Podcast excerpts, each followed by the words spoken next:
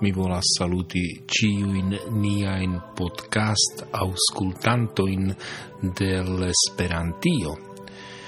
Mi decidis crei novan canalon, cristanan canalon por eh, uh, aperigi la podcastoin. Do, bon venu!